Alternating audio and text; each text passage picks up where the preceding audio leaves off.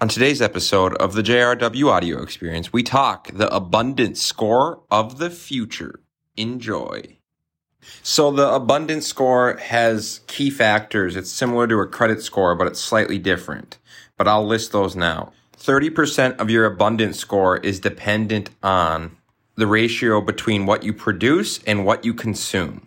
Higher levels of production and lower levels of consumption will be rewarded. 20% will be based on the level of fossil fuels that are consumed, rewarding lower levels of fossil fuel consumption. 20% will be based on personal use and gifting, with higher levels of gifting or giving to others being rewarded. 10% of your abundance score will be determined based on the length of time you spent being productive. This is in regards to any activity that helps benefit society, whether it's performed for an employer or it's simply performed for the community. For example, cleaning the streets or caring for the elderly. Higher level of time spent will be rewarded. 10% of your score will be determined based on the time spent being creative any amount of time spent making your community more beautiful, singing, painting, dancing, drawing, making people laugh, or simply sharing ideas, with higher levels being rewarded, with 5% being based on length of time spent idle. How much time you spend sleeping, doing personal hygiene, shopping, self grooming, etc., with lower levels being rewarded and then 5% would be peer feedback based on how you spend your time and their interpretation of how you spend your time. This all will represent your abundance score, which will come together and create your whole person index and determine the amount of money you make or how much income you can make. And your whole person index has key factors, and I'll share those key factors now. Those are 16 key factors being Perception of reality is the first characteristic. To what extent can the individual objectively tell the difference between good and bad as well as high and low or good times, bad times, etc. The second characteristic is acceptance of self, others, and nature. To what extent can the individual see reality as it is and accept responsibility for it?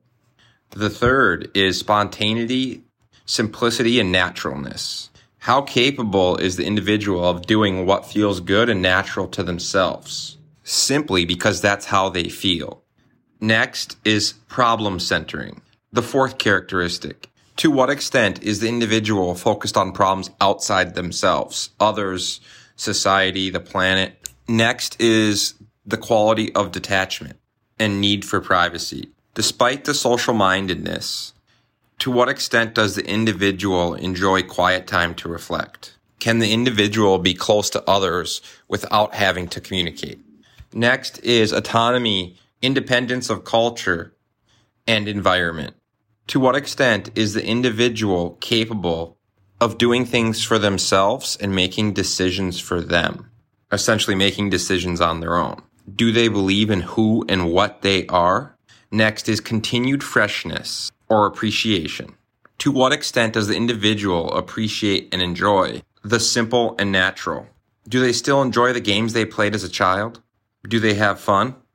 Next is the mystic experience. How many experiences has the individual experienced where they felt they were floating? Do they feel in tune or at one with the world around them? How often do they feel as if they are for a momentary period in a different reality? Nine, the ninth characteristic, feeling of togetherness. To what extent does the individual have a feeling for all of humanity? Are they aware and sensitive to the people around them? 10 is interpersonal relations. What is their depth of interpersonal relation with others? Are they capable of fusion, deep love, and more perfect understanding of their relatively few friends?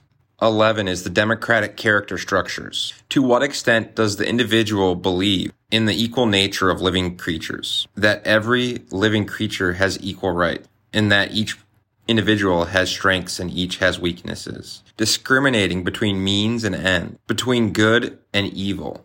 To what extent does the individual know the difference between means and ends, and good and evil? And do they refrain from twisting them in a way that hurts them or others? 13 is a philosophical and unhostile sense of humor.